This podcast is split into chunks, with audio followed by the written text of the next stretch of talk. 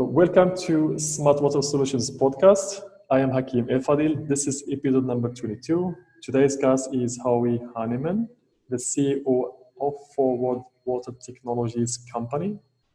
This innovative company is offering an enhanced industrial forward osmosis to the water sector. So, welcome, Howie. Thank you very much for having me on your podcast. So uh, before jumping to the discussion, I mean, how, how are you dealing with, um, let's say, COVID-19 work atmosphere? Are you working from home or still active with your customers? Well, the you know we're a developing technology in a very small company, um, so most of us uh, are working from home. I'm working from home as we speak. Um, but because we're such a small company, we have a very small operational space. Um, we can keep our social distancing in place and we're doing some laboratory work, some conformational testing, and we're also working on some both training programs and design programs. That was work we had to get to. so we've been able to we've been able to stay working, um, uh, develop some of our clients uh, as well. Um, at this point, it looks you know like we'll continue through the lockdown here in Canada, and once that lockdown eases, we'll be able to resume full operations if it continues, I think we might have to change that story. But right now, um, we happen to be in a lucky place. Good. I mean, what were the, the motivations that um, that attracts you to work in the water sector, and what is your background in the oh. water industry?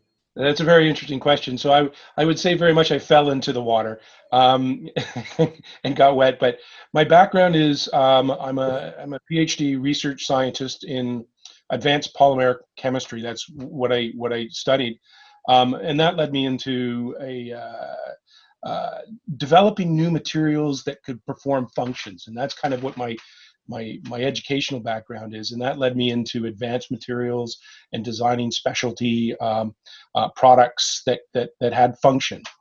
And uh, interestingly, um, after starting work at a couple of large companies, I, I came across the startup environment. Um, and in particular, I was living in Boston, Massachusetts at the time, and literally bumped into people who were developing electronic paper. And they had just started the company, and uh, it was about 1998 or so. And I became very intrigued and joined the startup world uh, uh, in in in at that time. And we developed uh, and the company grew. We developed electronic paper, which is the typical type of display you read on your paper displays. That, that's something that has part of my effort is, is inside that display technology. But the interesting thing that came out of that was uh, not only did I start at a tiny little company that grew into a much larger company and then was a commercial success, it got me really attracted to the startup environment. And after I went through that journey, I ended up um, stepping into another startup company developing high capacity uh, ionic exchange membranes for biotherapeutic production. And that was developing a membrane that could basically bind uh, target molecules that you would want to from a bioprocessing stream. And those are now being used in um, potentially COVID applications, as a matter of fact, for developing vaccines. So that was also a very exciting time going from a small nascent uh, technology to a much larger company that eventually had an exit. Um, because of my continued interest in small companies, uh, I was I, I, ended up doing some work here and there for an accelerator and came in touch with the technology that uh, we use at Forward Water, the accelerator that was driving the, that technology, and I thought it would be a good match for my background of taking technology from the laboratory into a commercial space and that's how I got involved in uh, Forward Water, developing uh, a unique chemical package from a laboratory application into a full-scale commercial application. And I've been learning about water and water treatment ever since.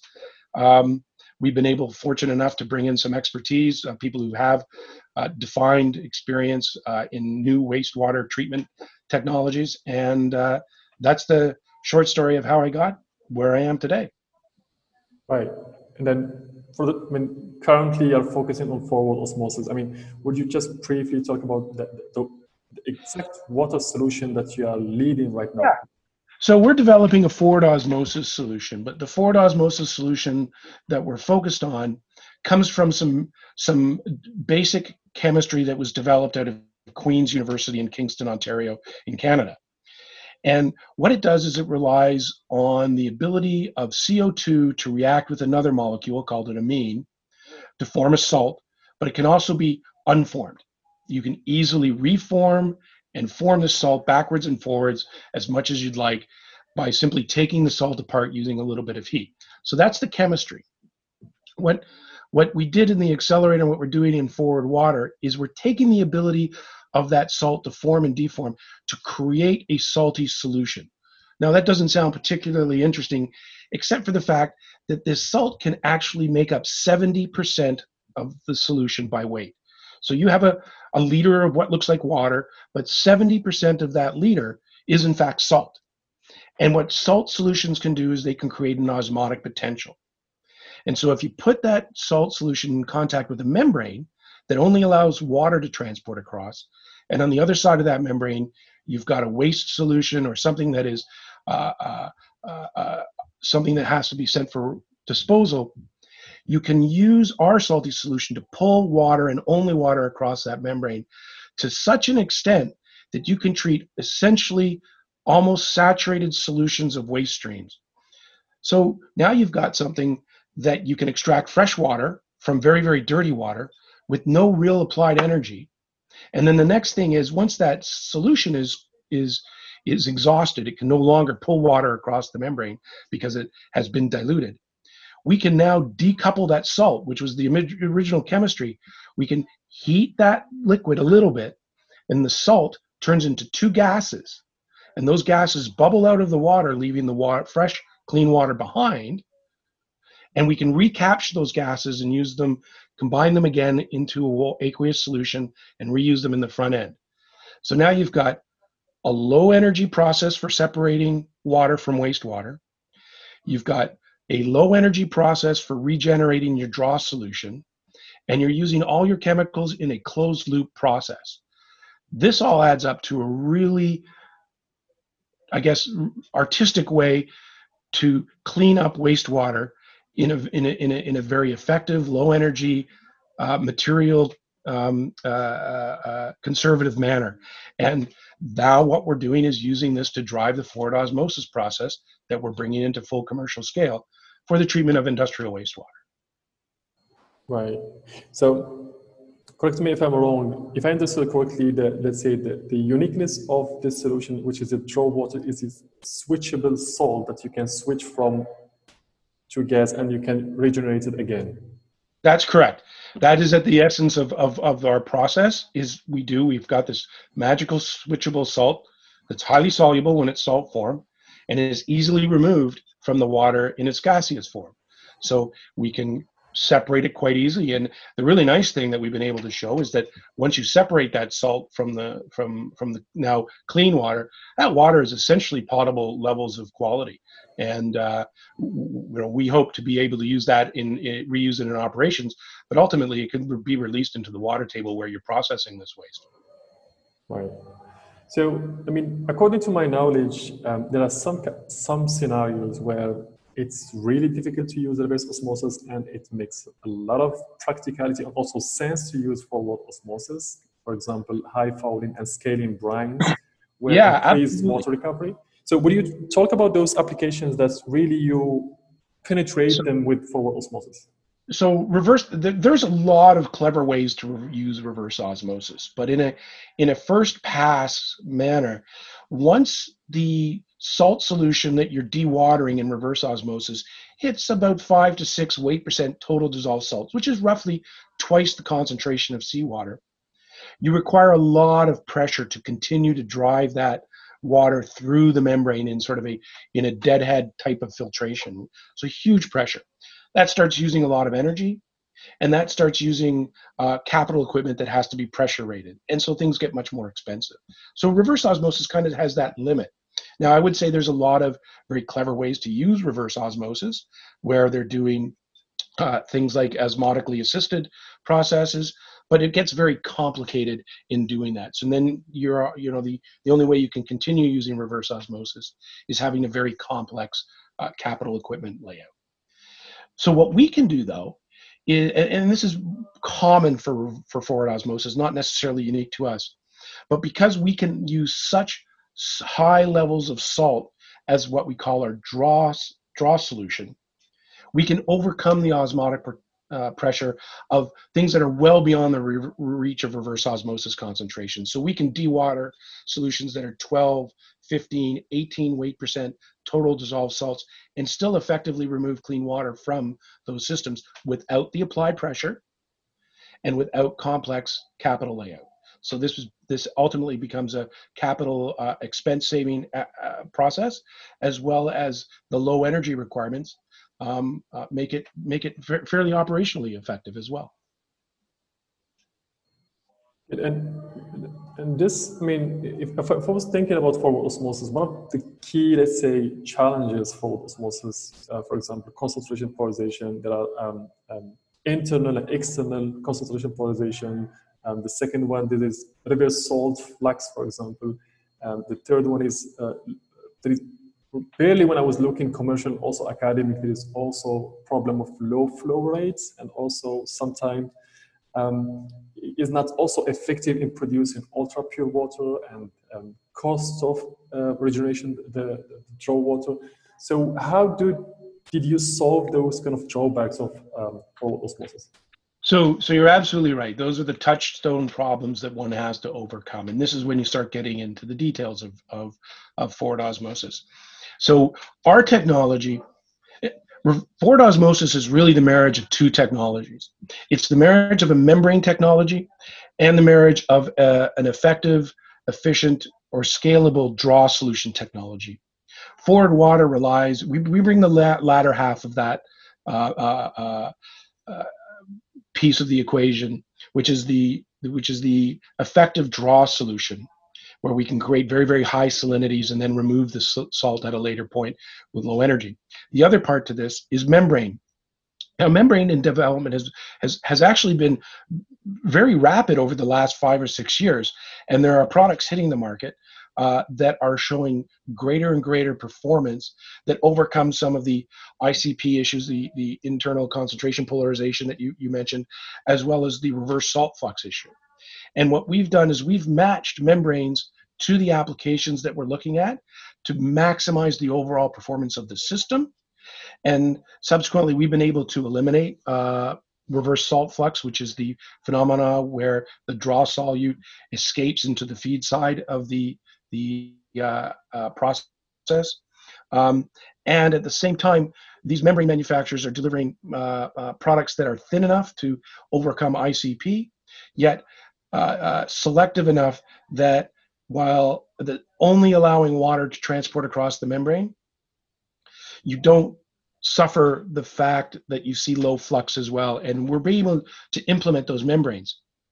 Now, one big advantage that forward water has is we are membrane agnostic meaning we're going to use the best performing membrane that we can achieve that we can we can access for a given application and we'll be able to change that as we move forward there's companies such as h2o innovations that has a universal membrane rack that allows people to cycle through different types of membranes we're going to use that type of product with our draw solution to deliver effective solutions for a final end user so to, to get more focused on your, your, your, your question, we're relying on the continued advancement of the competitive membrane space to help us overcome those issues. And we're actually seeing that happen today. Right. That it means, for example, um, if, if you're solving different applications, like, for example, oil and gas or um, wastewater from um, food application or pharma, this means that your system or your finance solution is could be different from one application to the other? Certainly, from the membrane selection point of view, it's right. always going to be a cost performance analysis for an end user. Now, that said, we've looked at uh, some particular membranes and, and we've been seeing uh, uh particularly good results. for The uh, Aquaporin series of hollow fiber uh, products that they have uh, recently launched and that's one of the materials that we look at sort of as a first as a first go around right now. Right. So one of the, the applications that crossed my mind uh, when I was uh, working in the past, which is um, if you look at the dairy space, um, they have most of the time huge stream of um, water I wouldn't say contaminated, but water which contains some small protein and also some organic, which is valuable for the dairy. And give an example in New Zealand, for example, most of big plants in New Zealand are close to um, to the seaside. So at that time when I was visiting this this big company, uh, Fonterra, I was thinking, why not using, for example, seawater as draw solution to try to absorb this water? And but so have you been thinking about those kind of applications where you have, let's say, a huge stream of water, you have uh, nutrients, valuable organic dissolved in that solution, and also they have high temperature in the solution. They have 45 degrees Celsius. And at the end of the day, they need someone, some solution that can concentrate that stream and put it back in the system. Yeah, I mean, so these are these are very specific applications that you're that you're talking about, and we've certainly looked at them and, and considered how to approach them. And a, a huge advantage that forward osmosis has compared to other um, separation techniques or filtration techniques is it can be very very gentle on the proteins that you're suggesting, uh, and those proteins can retain their their tertiary and quaternary structures as opposed to getting all mangled up as they go through sort of a torturous filtration more traditionally. Um, the other thing that you point to is using seawater as a potential draw solution. And I think that both of those things are important um, and, and certainly worth considering as long as they fit the application needs. Seawater as a draw solution only has a limited potential to, to drive the forward osmosis process. And Statkraft, as an example, in I believe Norway a number of years ago, was looking at seawater um, to create uh, basically to manipulate the osmotic potential to create uh, an energy source and generate electricity. But seawater wasn't quite strong enough of a brine to c- accomplish that in an economic way. So one has to be really careful when you start looking at, at draw solutions. But what you're also talking about is forward osmosis in the broader sense. Forward water is focused on treating heavily compromised industrial waste streams that are currently sent for disposal by burying it in deep well injections, thermally uh, eliminating through evaporation, or in fact, in some cases, incinerating the waste because of the toxicities. So we're focused on those high concentration waste brines that are very expensive to dispose of at this point. So what are the key applications that you, are, you already solve with your solution and what are the values of using your technology? So, you know, we've looked at a very broad array of waste streams. Uh, we have had good success in pharmaceutical waste streams where the pharmaceutical waste generally is sent for incineration because of liability issues. So we've compressed those fair, wastes fairly significantly. We've had good way, good uh, results from oil and gas wastewater, in particular the fracking water, both the produced water and the flowback water in, in Western Canada. Um, and then Lastly, uh, we're looking at textile manufacturing and cleaning up dye contaminated uh, wastewater streams um, and being able to essentially eliminate fugitive dyes from uh, to escape into the into the you know table water uh, system primarily in Southeast Asia. So a wide variety of, of, of industries, but they all have waste streams that are very difficult to get rid of or very expensive to get rid of. I mean, for those three applications, um, oil and gas, pharma, textile, um, do you have any capex, opex figure for treating one cubic meter versus the other technologies, for example? So, so these are, are, are these are these are very difficult numbers to simply state. However, we think that we can provide a capital payback period for a given application in under three years in almost all industries, and in fact can do so in much less than three years, depending on the specific application. Secondly, we make those statements assuming we have to apply all of the energy to the system itself.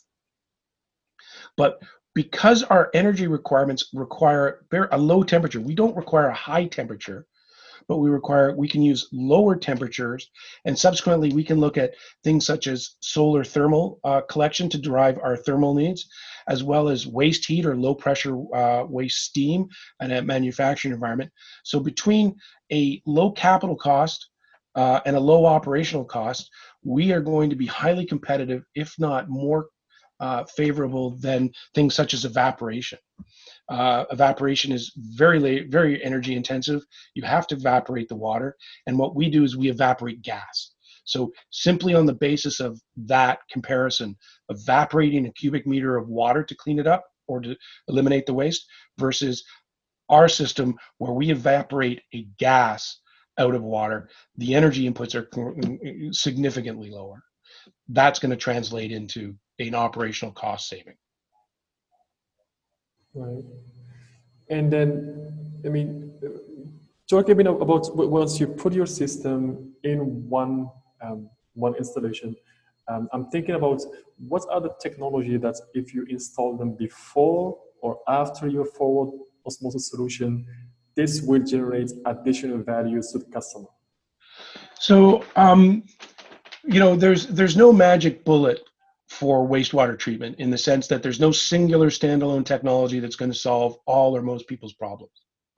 So our technology will eventually become a platform, part of a platform that solves a particular uh, uh, wastewater streams uh, treatment issues. Um, we think that what we can do is re- effectively replace evaporators in almost all instances where evaporators are part of a, as an example, a zero liquid discharge process train. So that would be reverse osmosis followed by forward osmosis in place of the evaporator, followed by a final step of crystallization, making the overall process much more efficient and lower cost. So that's how we see our technology being integrated in, into full systems is targeting where evaporators are being used at this point to to eliminate the volume of the wastewater and go to, in this case, a zero liquid discharge process train. There's also a possibility where we can replace the high pressure reverse osmosis systems um, and eliminate the operational complexity that those systems have associated with them. Uh, but people are getting they're adopting those types of technologies already and we're going to have to uh, demonstrate that we can overcome the advantages that uh, uh, those types of advanced reverse osmosis systems have. Right. So when an end user, for example, or OEMs, for example, they want to treat, um, let's say, X cubic meter per hour. Um, I mean, if I take, for example, the example of um, UF or RO, um, there are so many simulation tools that they can look to it, and also there's product data sheet that can look exactly this unit is producing X cubic meter per hour. So they have an idea exactly how many modules they need to put together in one system. So what about the forward osmosis system that you are delivering to the market? Um, uh, are they units with capacity, or you design them and then deliver them to the customer? So, so this is the stage that the forward water is exactly at, and what what we're doing is so. To stay, stepping one step back, establish mature membrane technologies such as ultrafiltration and reverse osmosis. Yeah, indeed, there has been a, a ton of background effort, some uh, hundreds and hundreds of person hours of engineering, if not thousands of engineering design work to go. So those are ready packaged systems. That's great. We offer the ability to treat use a membrane process to treat incredibly highly complex mineralized industrial waste streams that those systems typically can't handle. So knowing that's what we do, but we're a new and emerging technology. So what we're doing right now is we're designing uh, a fixed total feed volume uh, reference design, 50 cubic meters per day, that will be containerized and be can used to either solve an application issue at that scale or be used as a side stream uh, demonstration on site for much larger scales to show that adopters that there are advantages to our technology. But because we're a membrane system, we're relatively easily scaled. So you could take two of these reference designs or four of these reference designs, gang them together, and have a much larger treatment volume in a relatively short amount of time. So we're going to be doing both. We're going to be developing reference designs that we can repeatedly manufacture at a specific scale. But we're also going to be working with large uh, wastewater producers that have an, is- an issue and design equipment specifically for their for their site in more of a centralized manner. So we're taking both of those two prongs.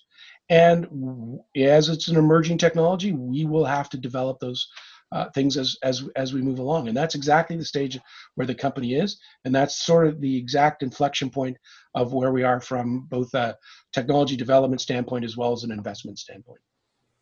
Right. Would you comment on the, let's say, the synergy that you are working with Aquaporin? So, what is, I mean, if it's already published, just comment what is the value of using Aquaporin and, and for which application exactly the solution so we we completed a large scale um, com- commercial early commercial scale demonstration in oil and gas wastewater in alberta canada in the summer of 2019 and in in in carrying out that particular trial, we had uh, spec'd in and installed the aquaporin materials. And we had done that for two reasons. Um, we found them to be uh, very effective for those types of applications at bench scale or engineering uh, scale trials. Um, but more importantly, we have the observation that they have eliminated reverse salt flux in our particular process to a point that's almost um, immeasurable. And uh, those materials for our particular case worked extraordinarily well, uh, eliminated RSF, had flux values that were anticipated as, as Aquaporin has uh, uh projected uh, of about 10 liters per square meter per hour. Um, and between the flux rate being effective and the elimination of the RSF itself, we were able to reduce operational costs because we did not lose any of our draw solute. And we were able to eliminate large portions of our capital expense because we no longer needed secondary processes to offset the effect of RSF, which was plagued other types of forward osmosis technologies have had that issue.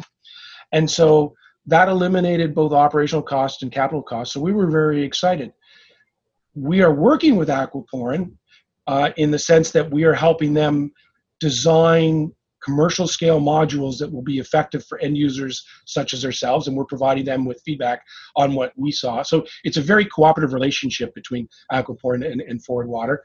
We give them feedback on performance. They give us feedback um, on on what we need to do to design in the membrane arrays to be as most effective as possible.